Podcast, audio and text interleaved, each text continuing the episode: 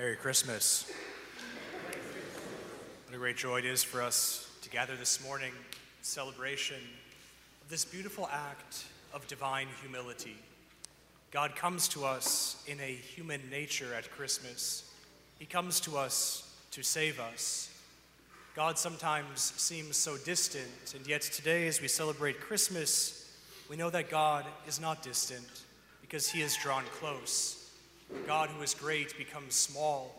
God who is all-powerful took on a human nature and became a helpless, vulnerable baby. Why would he do this? St. Augustine answers that question by saying, the only satisfying answer is sheer grace and perfect love.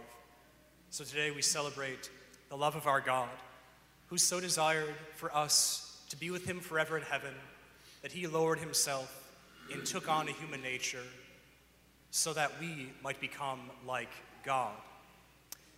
Very grateful to have Deacon Zachary Galante at Mass today.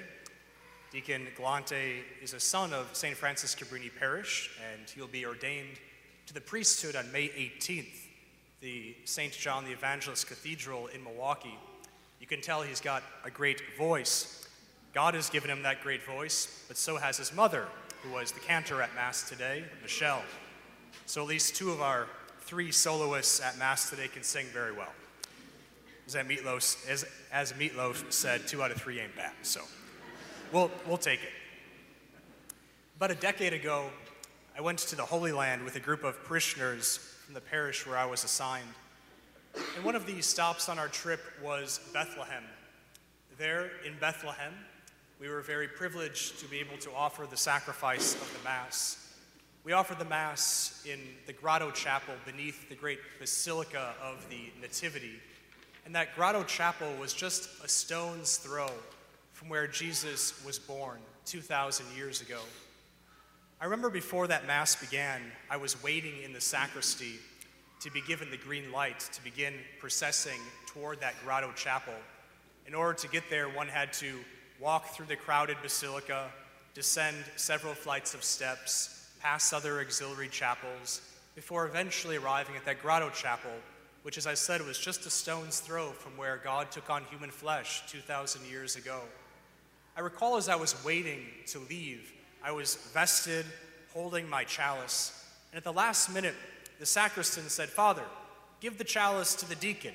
You take this." And he literally threw into my arms a very fragile, life-size, painted statue of the baby Jesus, which terrified me. I know some of you parents can cook a meal and talk on the phone and feed a baby all at once, but I don't have those skills.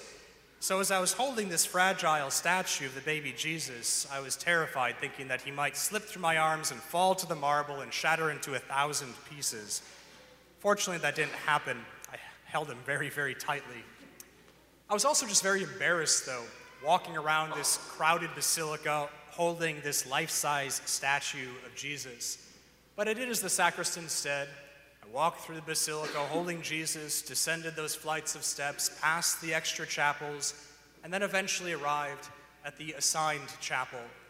And there, right in front of the altar, there was an empty manger. It was very clear I was to place Jesus in that empty manger. At that moment, everything clicked, and I realized just how the Eucharist and Christmas go hand in hand. 2,000 years ago, Christ came to us in the flesh, and at every single Mass, Christ comes to us in the Eucharist. 2,000 years ago, he made himself fully present. God made himself fully present to Mary and Joseph and the shepherds. And at every single Mass, Jesus makes himself truly, substantially present to us. You could say that the Eucharist prolongs Christmas. It is Christmas extended through space and time. And this means that the wonderful gifts of Christmas, the joy and hope and peace of Christmas, are communicated to us in the gift of the Most Holy Eucharist. You could say that because of the Eucharist, we can always celebrate Christmas. The Eucharist is Christmas, always. And this is true even when times are very, very hard. Just 45 miles from where I offered that Mass in Bethlehem about a decade ago is Gaza. You may have read in the news last weekend that a horrible thing happened at the Catholic Church, the only Catholic Church in Gaza. A mother and her daughter were killed, they were shot, and a rocket hit the Missionaries of Charity convent, which is right next to that Catholic church. The Missionaries of Charity are Saint Mother Teresa of Calcutta's sisters, who are there to serve the poor, the sick, and the dying. Recently, the parish priest has commented on their dire situation. He's explained that they don't have any fuel left to power the generators, so they don't have any electricity. They have very little water, and they don't have much food either. They are in dire straits. Given that circumstance, you'd think they wouldn't worry anymore about seemingly unessential things like rituals and liturgy and the Mass. But I saw a photo from last weekend that really shocked me. Right after this horrific thing happened, the priest was offering Mass for the third Sunday of Advent, and he was distributing Holy Communion to his wounded parishioners so in need of hope and peace. At that moment, I realized just how essential it is that the Eucharist communicates to us those gifts of Christmas. I know that every day this week, the priest has continually offered the Mass, and he offered the Mass again for Christmas.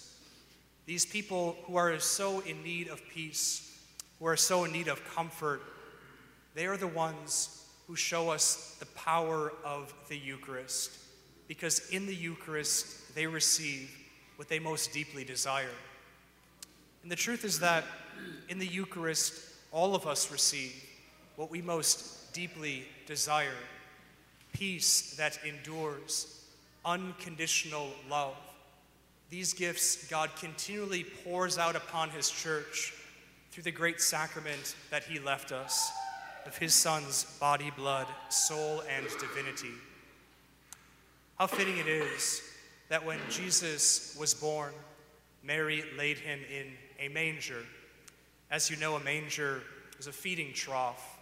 You'd put food in a manger, animals would eat out of it. And that is where Christ was laid. Christ, who is our spiritual nourishment.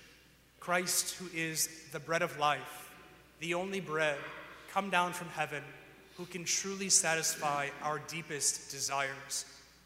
Friends, in the Eucharist, God has given us a remarkable gift. In the Eucharist, God has given us Christmas, always. And so at this Mass, as we humbly approach our God, who humbled himself to dwell among us, let us open our hearts in thanksgiving.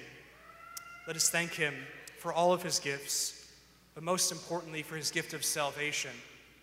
Like Mary and Joseph, let us adore him, and let us give this baby Jesus what he most desires, which is all the love within our hearts.